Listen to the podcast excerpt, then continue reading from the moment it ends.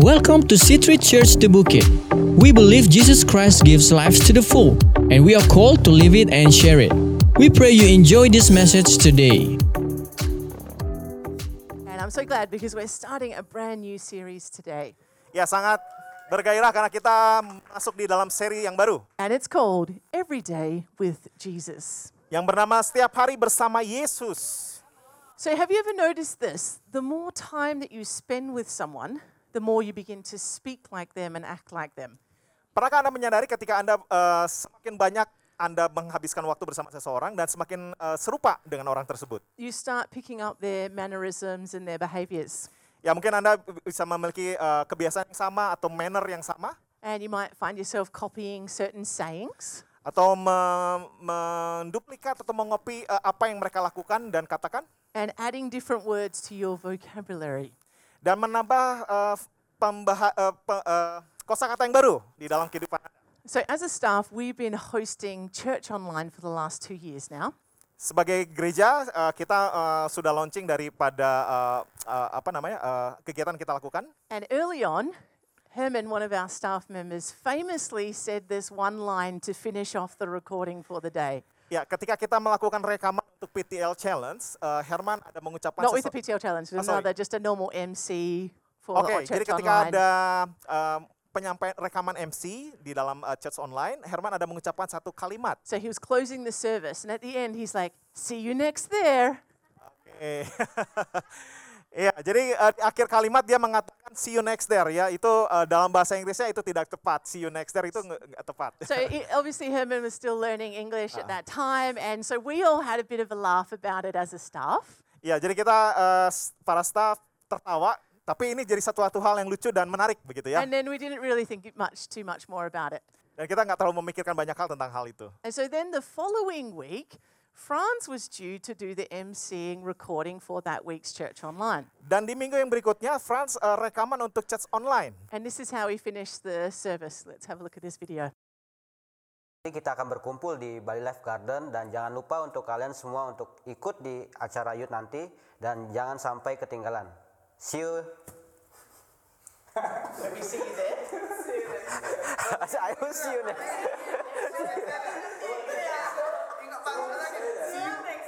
Itu dah.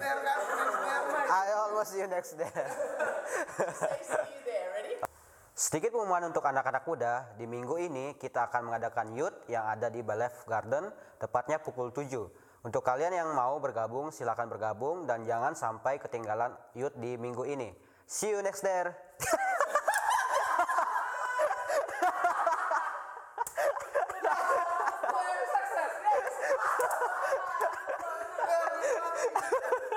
So even though Franz knew it wasn't the right, the correct language, English language, Ya, sekalipun eh, Franz tahu bahwa itu bukan eh, bahasa Inggris yang tepat, as he's hanging out with Herman, as a staff, we're joking about it. It just Yeah. got into his mind, and he couldn't help but say those words. Ya karena kita sering ngumpul bareng, terus akhirnya eh, jadi dijadikan satu lelucon, jadi akhirnya jadi terbiasa begitu ya. And so then, even like a week after that, and we don't have the footage unfortunately, but Dolly was doing some recording, and at the end of it, he said, "See you next there." So it just became this thing, and they're not trying to do it; it just became this thing. They started saying these words. Ya jadi di minggu-minggu yang berikutnya Dolly, Dolly ya, Dolly Yes. melakukan rekaman dan mengucapkan hal yang sama ya. Jadi eh, eh, ini jadi trendsetter ya, Herman tuh jadi trendsetter. Yeah, See you next there. If you okay, eh, if you okay, eh, I'm happy. Ya kayak gitu. ya jadi jadi jadi ya jadi happening. And so it's true, right? The more you hang out with people, the more you begin to speak like them. Eh, be- betul ya. Jadi ketika kita semakin dekat dengan seseorang, eh, kumpul dengan orang tersebut, maka kita akan menjadi serupa dengan orang tersebut. And so, since moving to Bali, I have adopted some different sayings and vocabulary from the Indonesian culture and also different ways of behaving. Ya, ketika Pastor Rachel tiba eh, di Bali, eh, dia mengadopsi beberapa kata dan eh, kebiasaan yang dilakukan orang Indone- eh, oleh orang Indonesia. So, before moving to Bali, I was driving on the roads in Australia for about 15 years. Eh, jadi ketika Pastor Rachel eh, sebelum ke Bali, eh, driving, That's right, yep. mengemudi selama 15 Mobil, tahun, ya. baik. And I could count on one hand the amount of times in 15 years that I had used my car horn. Three of those times was probably saying goodbye to people as we were driving away from their house. I never use the car horn, hardly ever. Oke, jadi selama 15 tahun Pastor Rachel eh, memiliki pengalaman mengemudi di di negara Australia. Dia nggak pernah menggunakan eh, klakson. And so when I first moved to Bali, I'm driving around with Pete and different people in the car, and I'm noticing so much beeping going on all around me. Iya. Cars, everything's just beep, beep, beep. Ya, jadi ketika Pastor Rachel tiba di Bali, eh, di Bali dia eh, bingung kok orang-orang eh, dengan mudah sekali menggunakan klakson. And so I noticed that people would like beep the horn as they're going through an intersection. So, okay, all right. Ya, jadi orang menge- membunyikan klakson ketika mau melewati sesuatu. And then if you were driving on a certain lane and a car started coming into your lane, just give them a little beep, just just just to, s- just to Yeah. let you know that you let them know that you're there. Ya, jadi ketika mau mengemudi terus ada orang yang mau menyalip di, dibunyikan klakson juga. And then beeping uh, when with the bikes around you. So there was always like beeping on the left side, beeping on the right side, beeping behind you because the bikes were all coming around the car. Ya, jadi ketika kita stuck mungkin ya di dalam eh, waktu lagi eh, traffic light, misalnya seperti itu atau dalam eh, macet, terus eh, motor di kanan kiri belakang bunyikan horn, bunyikan klakson. And so this was a bit of a shock for me. Like waiting at the traffic light, they would beep you when it turned green. I was like, I can see that that's turned green, but they're just letting you know that, yep, gotta, let's Ini go. cukup mengejutkan Pastor Rachel karena eh, bahkan di lampu hijau pun orang membunyikan klakson. Udah tahu bakal eh, akan maju karena lampu hijau, tapi orang tetap membunyikan klakson. So remember, I never used my horn in Australia. I remember one time a car almost reversed into the front of my car, but because it already happened, I didn't beep the horn. Ya, jadi hampir tidak menggunakan eh, klakson ketika Pastor Rachel ada di Australia. Bahkan eh, eh, cuma sekali mungkin dalam pengalaman eh, hidupnya. Now, I'm happy to say that I've embraced the horn beeping culture of Indonesia. Ya, dengan bangga saya menerima setiap kebiasaan membunyikan klakson di I Indonesia. found my behaviors of car driving changing very quickly living here. Ya, eh, kebiasaan mengemudikan eh, mengemudikan mobil eh, yang Rachel miliki akhirnya jadi berubah ketika tiba di Indonesia. So now it's at a point, I don't often drive the car with the manual driving. I will beep the horn on his behalf just in case he's missed out an opportunity to beep the horn. I'll just true. casually reach Okay. over and be like, beep, beep. Just like, just in case he missed it. I'm like, no, babe, you've got to beep the horn, you know? Like, that's, that's the level that I'm at now with horn beeping. Iya. Jadi eh, sekarang Pastor Rachel eh, dengan inisiatif membunyikan klakson ketika karena udah jarang mengemudi, jadi saya yang mengemudi, tapi eh, secara otomatis membunyikan klakson ketika misal ada sesuatu hal yang lewat. Jadi terbiasa untuk membunyikan klakson bahkan ketika dia bukan eh, lagi menyetir. So my behaviors have changed. Jadi kebiasaannya berubah. So these are just some fun examples for us, but I want to highlight just how important the people that are around us, how much influence they have on what we say and do and think. Ya ini cuma sebagai contoh saja, tapi kita bisa bayangkan ada banyak eh, pengaruh di luaran sana eh, atau yang kita terima ke- be- eh, dengan begitu cepat ketika kita berkontak dengan orang lain. And we can see evidence of this in our Indonesian culture, in our Balinese culture. baik itu dengan kebiasaan eh, budaya orang Indonesia ataupun juga budaya orang Bali We can see evidence of this in our local communities and also in our families and friendships. di dalam lokal komunitas kita dan juga di dalam keluarga. So, in this series, Every Day with Jesus, we're focusing on deepening our relationship with Jesus. Di dalam seri eh, setiap hari bersama Yesus kita akan belajar untuk semakin dalam di dalam pengenalan akan Yesus. And as we prioritize spending time with Jesus, Sebagaimana kita memprioritaskan untuk meluangkan waktu bersama Yesus, we will find ourselves talking like Jesus did, kita akan menemukan bahwa diri kita akhirnya bisa berbicara sebagaimana Yesus berbicara. thinking like Jesus does, Berpikir sebagaimana Yesus berpikir, treating others like Jesus treated others, memperlakukan orang lain sebagaimana Yesus memperlakukan orang lain, and behaving like he did, dan memiliki kebiasaan sebagaimana yang dia lakukan. becoming more and more like Jesus every day. Menjadi eh, semakin eh, mirip seperti Yesus. So, in essence, we're talking about what it means to be a disciple of Jesus in this series. Dan kita akan coba merenungkan bag- apa eh, maknanya atau hal yang penting menjadi murid Yesus. Now, the word disciple is used quite often in the Bible. Has anyone picked that up when they've been reading? No? Ya, menjadi murid Yesus adalah hal yang eh, umum di Alkitab. So, we want to make it clear as to what the word disciple means, because it is one of those words that can be a little bit unclear for us as Christians. The word disciple, yeah. Oke, kalimat pemuridan itu hal yang sebenarnya umum bagi orang Kristen dan itu ada di dalam Alkitab. Okay, so the standard definition of disciple is someone who adheres to the teachings of someone else. Oke, jadi pengertian dari pemuridan adalah eh, mendengarkan apa yang diajarkan oleh seseorang. They're considered to be a follower or a learner of that person. Dia menjadi menyadari dan men- me- eh, memahami dan mengikuti apa yang dia sampaikan. So when we apply this to Jesus, a disciple is someone who learns from him to live like him. Jadi menjadi muridnya Yesus adalah kita belajar dari Yesus dan menjadi serupa dengan Yesus. And there's no greater person that we can model our lives on than Jesus. Dan tidak ada uh, figur atau model yang kita bisa tiru selain daripada Yesus. So in the coming weeks, we're going to talk practically how we can live every day with Jesus. Di dalam beberapa waktu ke depan kita akan belajar bagaimana kita bisa hidup menjadi seperti Yesus setiap hari. But today, I want to make sure we start with a strong foundation of knowing what a disciple of Jesus really is. Tapi saat ini kita mau belajar dengan lebih uh, jelas tentang apa uh, pen- apa makna dari seorang murid. And as we read the teachings of Jesus, we see that he gives us clarity about what a disciple is. Sebagaimana dengan uh, Yesus yang disampaikan pada murid-muridnya itu adalah tentang kejelasan menjadi seorang murid. All right, let's read. We're going to have one passage of scripture, but we're going to read it from two different accounts in the Gospels. Kita ada satu perikop yang kita akan bahas. Okay, we've got Luke chapter 9, verse 23 to 25. Lukas 26. And has anyone got their Bible, Sorry. their Indonesian Bible here? I'd love you to be able to read it. Is that is it Kevin?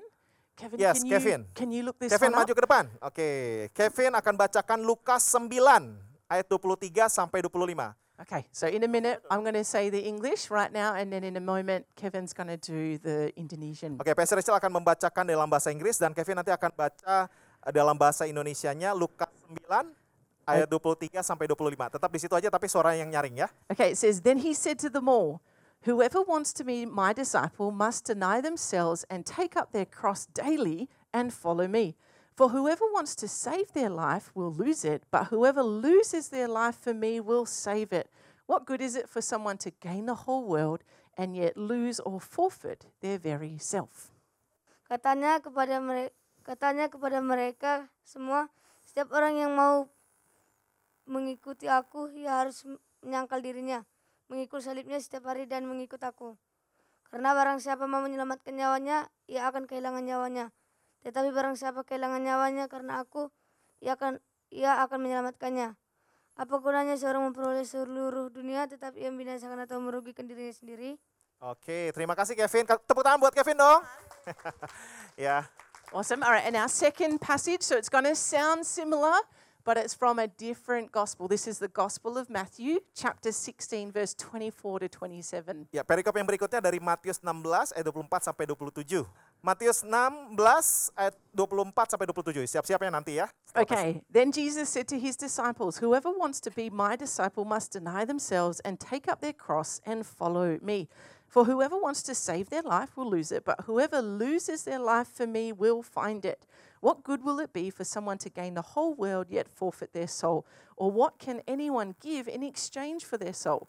For the Son of Man is going to come in his Father's glory with his angels, and then he will reward each person according to what they have done.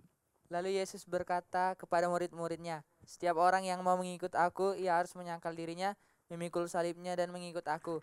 Karena barang siapa mau menyelamatkan nyawanya, ia akan kehilangan nyawanya. Tetapi barang siapa kehilangan nyawanya karena aku, ia akan memperoleh memperolehnya. Apa gunanya seorang memperoleh seluruh, dunia tetapi kehilangan nyawanya? Dan apakah yang dapat diberikannya sebab sebagai ganti nyawanya? Sebab anak manusia akan datang dalam kemuliaan Bapaknya diiringi malaikat-malaikatnya. Pada waktu itu ia akan membalas setiap orang yang menurut perbuatannya. Awesome. Thank you so much. Alrighty, so our two passages of scriptures for today. So, did you notice that they sound a little bit different? Oh, it's a little bit the same. They pretty much sound exactly the same, actually. Sorry, I've got my words mixed up there. They sound the same. Ya, apakah kita bisa memperhatikan bahwa dari Lukas dan Matius ada sedikit ada persamaan di sana? And so we know and understand that the Gospels give an account of Jesus' life. So there's lots of similarities across the four Gospels. Ya, jadi Injil berbicara tentang kehidupan Yesus.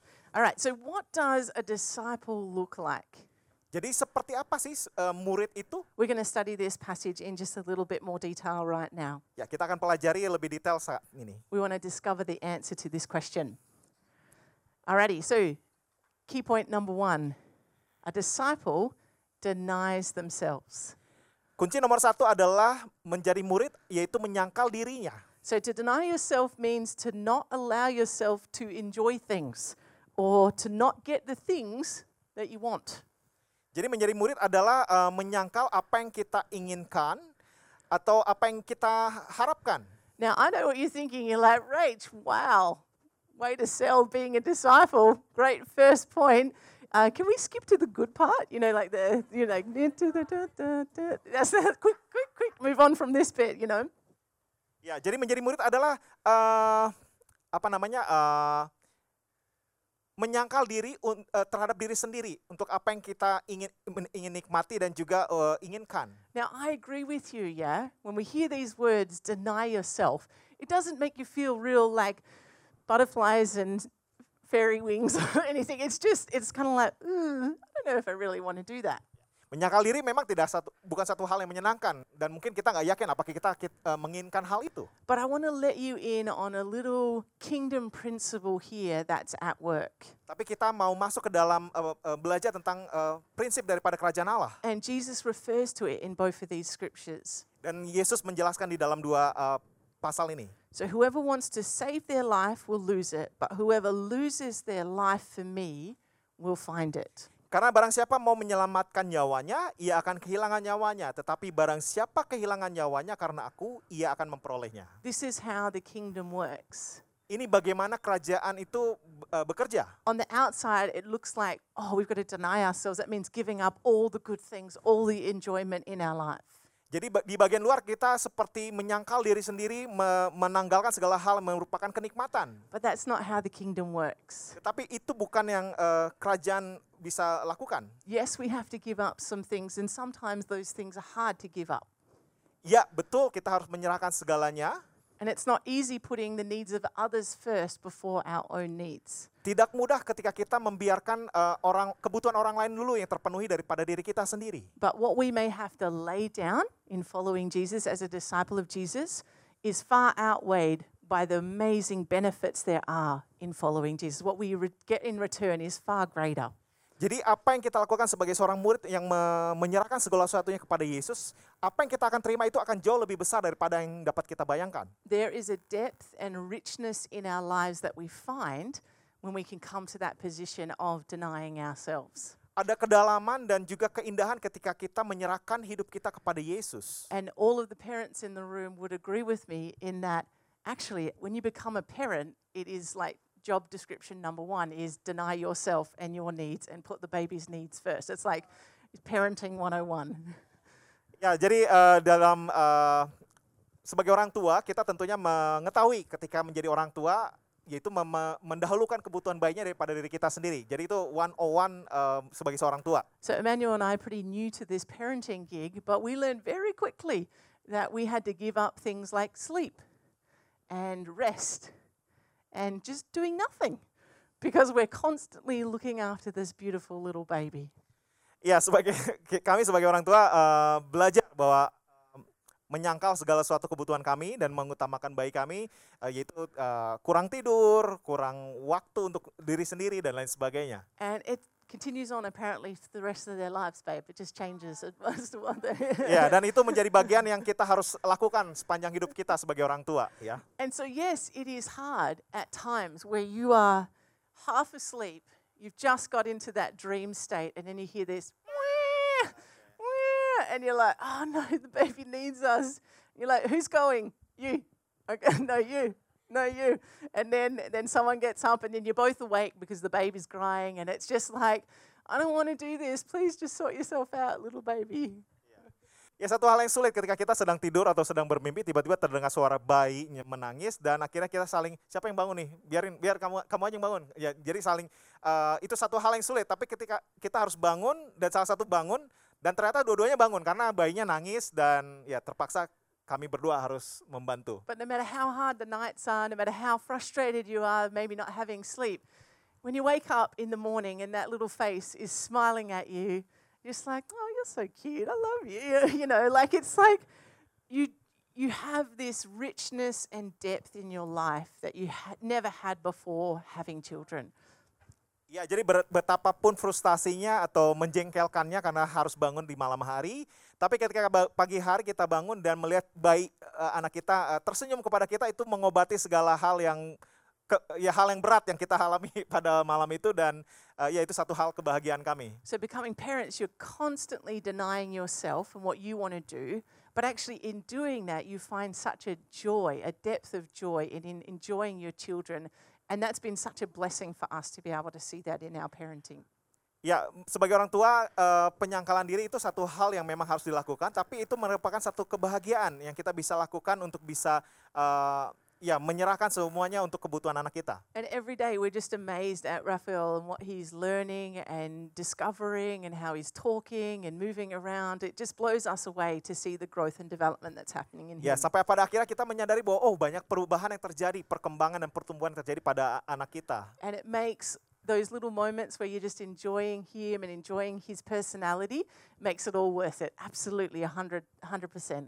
Ya, jadi segala keletihan dan frustasi tadi sudah terbayarkan ketika kita melihat anak kita bertumbuh dan berkembang eh, dan itu satu hal yang layak untuk kita perjuangkan. And so this is just one example of what we can find in life where when we deny ourselves and we look after the needs of someone else, how much life and joy that actually brings us. So much more than if we just kept everything for ourselves and just wanted everything. Akan ada sukacita yang luar biasa ketika kita menyangkal diri kita dan mengutamakan kebutuhan orang lain untuk kita eh, layani terlebih dahulu. Akan ada banyak sukacita yang mengalir. And it's the same when we do food distribution to our community. We're taking money that we could have spent on ourselves, we could have bought some new clothes. We take that money and we buy food for people that are in need. And as we're giving those gifts, I don't know if you've been part of these distributions, there's a joy in your heart when you get to be able to bless somebody like that. Ya ada sukacita yang berlimpah ketika kita memberikan bantuan kepada orang lain yang mungkin uang yang kita punya itu kita bisa gunakan untuk hal yang lain. Tapi ket- ketika kita bisa membantu orang lain dengan lakukan kontribusi itu merupakan satu hal yang membahagiakan. So to deny yourself, it sounds like a hard thing to do. And actually, yes, often it is hard to do. Menyangkal diri memang bet- betul adalah hal yang sulit. There is a cost to following Jesus, and Jesus makes that very clear. He's like, count the cost before you make the decision to follow me. Ya ada harga yang harus dibayar ketika mengikuti Yesus dan memang itu yang Yesus katakan bahwa bayar harganya ketika mengikuti Yesus. But anything that we have to lay down and sacrifice is nothing in comparison to what we gain, the life to the full that we gain from denying ourselves and following after Jesus. Ya segala penyangkalan dan juga pengorbanan yang kita lakukan tidak sebanding dengan apa yang Tuhan sudah lakukan bagi kita dan kenikmatan yang Tuhan akan berikan dalam kehidupan yang penuh. So, a good question to ask ourselves is how often am I denying myself in a day and putting the needs of others above my own? Oh, challenging. Ya, jadi pertanyaan yang bisa kita tanyakan kepada diri kita sendiri adalah seberapa eh, sering kita menan- eh, melakukan penyangkalan terhadap diri kita dan mengutamakan kebutuhan orang lain. Putting the needs of your husband or wife ahead of your own needs. Lebih mengutamakan kebutuhan suami Anda atau istri Anda daripada kebutuhan Anda sendiri. Put, putting the needs of your neighbors or your friends, their needs above your own needs. Lebih mengutamakan kebutuhan eh, tetangga atau teman eh, Anda lebih daripada kebutuhan Anda sendiri. As a follower of Jesus, this is one of the things that marks us. We can tell we're disciples because we're people that can deny ourselves and follow after what Jesus wants. Ya, jadi sebagai pengikut Kristus ini adalah tanda-tanda murid Yesus adalah bagaimana kita menyerahkan diri kita eh, kepada Yesus, menyangkalnya dan mengutamakan kebutuhan orang lain. All right, so point number one is deny yourself. Point number two is take up your cross daily. Ya, nah, eh, poin nomor satu adalah eh, menyangkal diri dan poin nomor dua adalah eh, pikul salibmu setiap hari. So to take up, show me what take up looks like in your mind. What do you think take up looks like? Coba bisa bayangkan memikul seperti apa di dalam benak kita. It requires an action, doesn't it?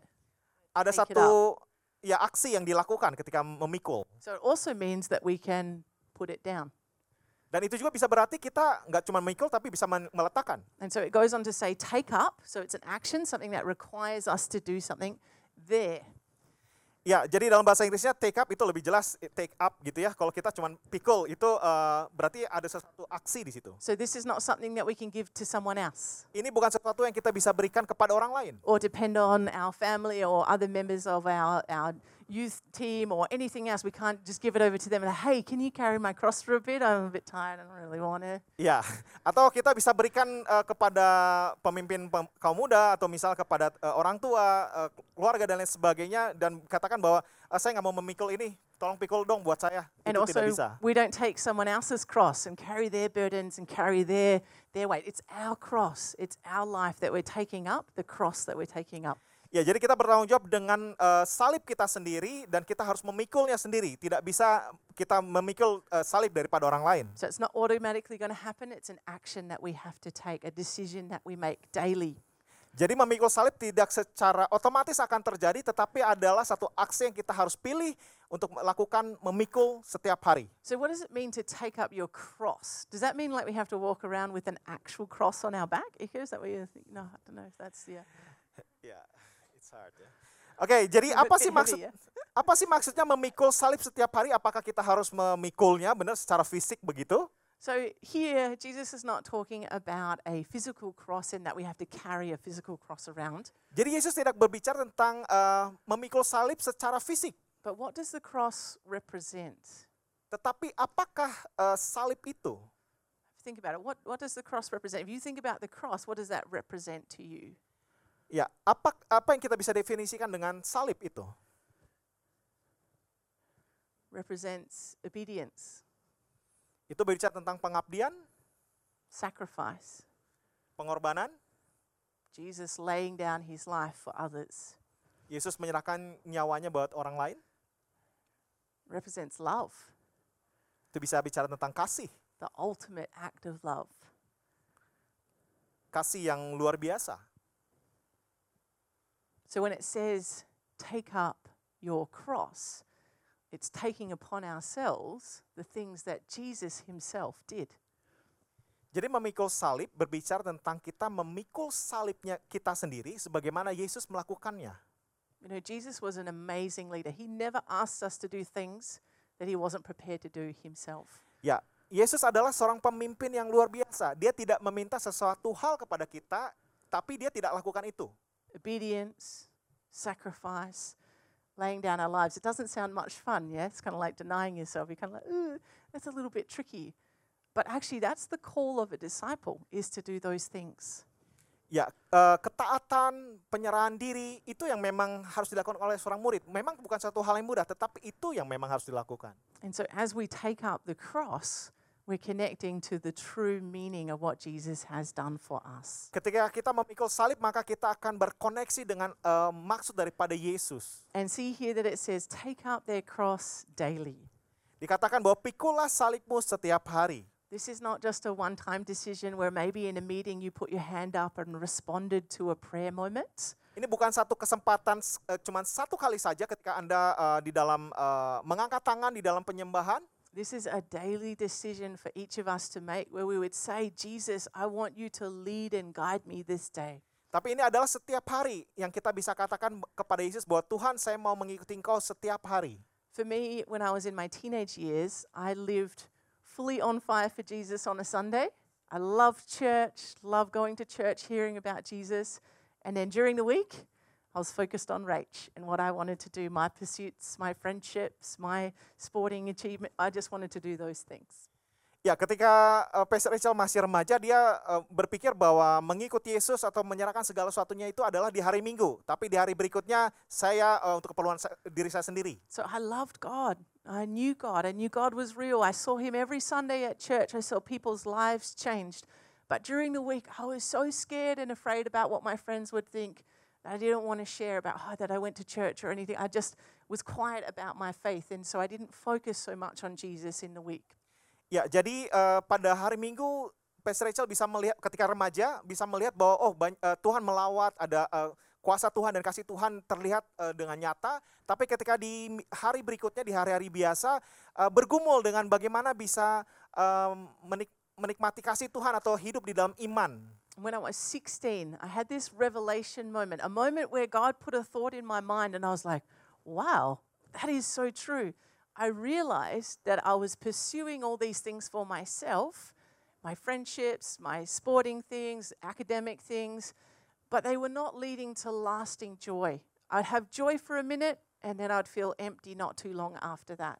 Ya, jadi ketika Pastor Rachel berusia 16 tahun, dia menyadari bahwa ternyata fokus yang di luar Yesus yaitu dengan ke, olahraga, eh, pertemanan, eh, dan juga pelajaran dan lain sebagainya, itu tidak membawa kepada sukacita yang penuh di eh, di akhir.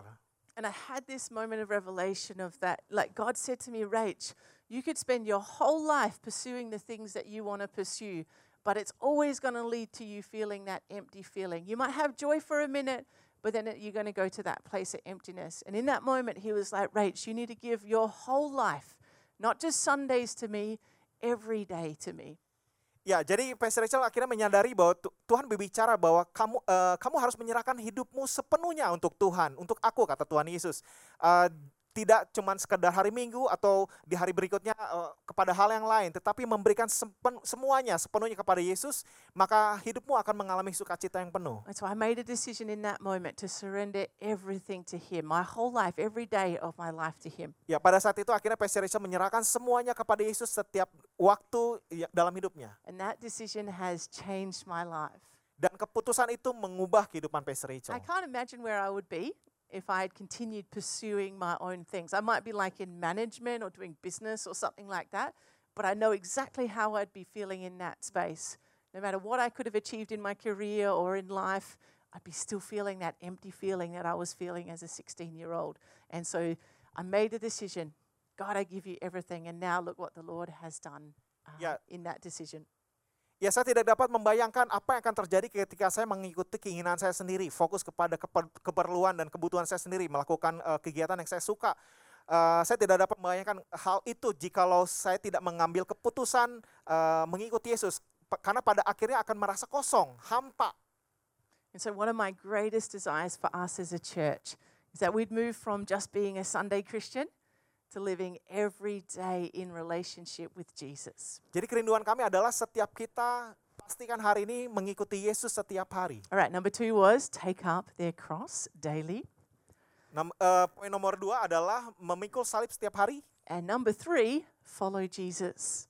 Dan nomor tiga adalah mengikut Yesus. So we see that Jesus gives the disciples this invitation, the early disciples, the first disciples like Peter and John. He says, Follow me, come and follow me. Jadi ketika Yesus menemukan para muridnya, dia memberikan eh, undangan untuk dan dengan mengatakan, "Mari ikut aku." And I want you to think for a minute. These men gave up everything, their way of life, in one day made the decision, I'm going to follow you, Jesus. Wherever you go, I'm going to go. Ya, para murid-murid ini mengambil keputusan untuk memberi menyerahkan semuanya kepada Yesus. Ke mana pun kau pergi, kami akan pergi. This wasn't a part-time project for these guys, these men. They they made the decision to make it their life. Ya, mereka bukan berbicara tentang separuh waktu saja untuk mengikuti Yesus, tapi mereka mengambil keputusan untuk mengikuti seterusnya. So this involved a choice and a commitment.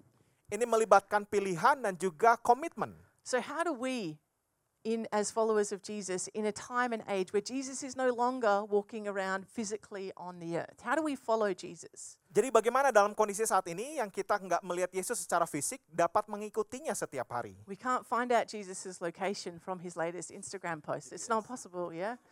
Kita nggak bisa menemukan Yesus eh, secara online gitu ya. Imagine what it would be like if Jesus came in this time and did what he did. It would be amazing. Anyway, we talked last week about the purpose circles. Ya kita akan masuk ke dalam eh, purpose circle atau lingkaran daripada tujuan. And about following Jesus is about coming back to those basic Christian habits that we have of prayer, Bible, and being in discipleship community. Mengikuti Yesus adalah kembali kepada dasar daripada iman Kristen yaitu berdoa, membaca Alkitab dan juga di dalam komunitas. These are the ways that we stay connected to the life source. Ini akan membantu kita tetap terkoneksi dengan kehidupan. We may not be able to just follow Jesus around and watch him perform all those miracles like the early disciples did. Kita nggak bisa melihat seperti para murid di, di zaman perjanjian baru yang melihat Yesus melakukan mujizat secara langsung. But we can connect with Jesus on a deep level through these principles of prayer, Bible, and community. Tapi kita bisa menikmati dan terkoneksi dengan Yesus ketika kita melakukan doa, membaca Alkitab dan juga eh, di dalam komunitas setiap hari. So, tomorrow morning, tomorrow, we are starting our next PTL challenge. Come on. Ya besok pagi kita akan mulai eh, kembali melanjutkan PTL Challenge. These are the pathways to life. We're putting habits in our life that are going to connect us to Jesus. Ya, PTL itu adalah jalan menuju kehidupan, eh, tantangan jalan menuju kehidupan. Jadi yang kita lakukan adalah berdoa, membaca Alkitab dan juga di dalam ko- komunitas. So we have a daily devotion that we can all read together as a church Ada per- eh, bacaan harian yang kita akan renungkan setiap hari. and a prayer guide that's connected to that. Ada arahan di dalam doa. And these devotions are focused in on Jesus, about being a disciple of Jesus and about the life of Jesus. Ya, renungan ini akan fokus kepada Yesus tentang apa yang Yesus lakukan dan bagaimana menjadi pengikut Yesus. As we read the stories, we're going to get to know more about Jesus' heart and his character, how he thought and spoke and acted. Ya, dengan demikian kita bisa memahami apa yang Yesus pikirkan, bagaimana karakternya, apa yang dia ucapkan dan lain sebagainya. And as we read those stories, I believe that we're going to begin speaking more like Jesus, behaving more like Jesus as Dengan we spend demikian time. kita dengan demikian kita akan eh, menjadi serupa dengan Yesus dan melakukan hal yang sama dengan Yesus lakukan. So we have a paper copy available at the end of the service if you would like a physical copy, but otherwise we're going to be posting it in our WhatsApp groups and also there's going to be some videos on social media that you can enjoy. Jadi ada nanti kopian yang akan bisa diterima oleh setiap kita diambil ber- berupa hal-hal yang akan kita lakukan di dalam eh, minggu ini Eh, dan juga bisa menyaksikan secara online atau video. And so we're committing to 21 days of praying and reading the Bible every day. So this is a great opportunity to kickstart those habits in our life. Ya, jadi kita akan memulai eh, 21 hari berdoa membaca Alkitab eh, setiap hari dan ini merupakan satu kesempatan yang bisa menantang kita untuk bisa semakin dekat dengan Yesus. And so this is just such a great opportunity for us to do the basics well, to grow those basics well in our life and keep connected to Jesus, the life source. Ya, ini kesempatan untuk kita bisa kembali melakukan hal yang dasar dan itu eh, merupakan satu hal yang penting untuk bisa untuk bisa terkoneksi dengan Yesus. So I would like to invite you all to be involved. Saya mau Anda semua terlibat. Let's encourage each other. Let's send text messages and remind each other. Have you read the devotion today? Have you done that yet? Like, let's encourage one another in this. Ya, mari mendorong satu sama lain. Kata eh, mungkin bisa berupa teks. eh, katakan apakah Anda sudah melakukan eh, saat teduh saat ini? And just imagine what God's going to do across these next 21 Kita bisa bayangkan days. akan ap- apa yang akan terjadi ketika kita lakukan itu dengan apa yang Tuhan dapat lakukan. Alrighty, so we've got three elements of being a disciple. Kita memiliki tiga ele- eh, elemen daripada menjadi murid. Deny yourself, Menyangkal diri Anda, take up your cross, mengambil pikul salibmu, and follow Jesus. dan mengikuti Yesus. And so as we step into this series, that's what I want us to do is make that commitment. We're going to do those things. We're going to live as disciples of Jesus. Ya, ketika kita masuk ini eh, masuk di dalam seri yang baru, kita mau untuk bisa menjadi murid Yesus dan menjadi serupa dengan Dia. Let's finish in a moment of prayer. Mari kita akhiri di dalam doa. You know, at the end of that little passage, Jesus says these words Di dalam akhir daripada perikop tersebut, Yesus menyampaikan kalimat berikut. For the Son of Man is going to come in his Father's glory with his angels, and then he will reward each person according to what they have done. Sebab anak manusia akan datang dalam kemuliaan Bapaknya, diiringi malaikat-malaikat, diiringi malaikat-malaikatnya. Pada waktu itu ia akan membalas setiap orang menurut perbuatannya. What you do with your life matters. Apa yang Anda lakukan dengan hidup Anda itu penting. God has rewards available for us for the good things that we do. Tuhan memiliki sesuatu untuk kita ketika kita melak- eh, dalam menjalani kehidupan kita. We don't do those things for the rewards. Kita nggak melakukan sesuatu untuk eh, satu penghargaan. That's not our motivation. We do it because we love Jesus. Itu bukan motivasi kita, tapi kita lakukan segala sesuatu karena kita mengasihi Yesus. But this is a good reminder for us that we are going to be judged. We're going to stand before God and give an account for our lives. Ini menjadi satu hal yang mengingatkan untuk kita bisa berjalan bersama dengan Yesus dan untuk bisa mengingat bahwa kita memerlukan Yesus. And Jesus is not going to be looking for some really spiritual looking people. He's not going to be rewarding people for what looks like on the outside is amazing and really spiritual. Yesus tidak memberikan penghargaan kepada orang yang sepertinya terlihat rohani atau kelihatan eh, bisa melakukan segala sesuatu. He's going to be rewarding those that denied themselves, picked up their cross, and followed after him. Namun Yesus akan memberikan penghargaan kepada orang yang bis- mau memikul salibnya, mengikut Yesus, dan juga menyangkal diri. That's all that's going to matter in the end. Itu yang Tuhan panggil saat ini. So I want us as a church, just as we're going to step into this PTL challenge, Dan sebagai gereja, sebagaimana kita akan melakukan tantangan daripada jalan menuju kehidupan PTL Challenge, I want to make us to make that decision to get to know Jesus more. saya mau mengambil kesempatan untuk kita bisa mengambil keputusan untuk mengikut Yesus. Not just know about him, but know him personally. Jangan cuma sekedar tahu tentang Yesus, tapi mengenal dia secara pribadi. That Jesus would become our closest friend. Yesus dapat menjadi sahabat terbaik dan terdekat kita. That Jesus would be the one that we turn to in every circumstance for wisdom and advice. Yesus bisa menjadi menjadi pribadi yang kita bisa datang kepadanya di dalam setiap permasalahan kehidupan kita. That Jesus would be the one that we imitate.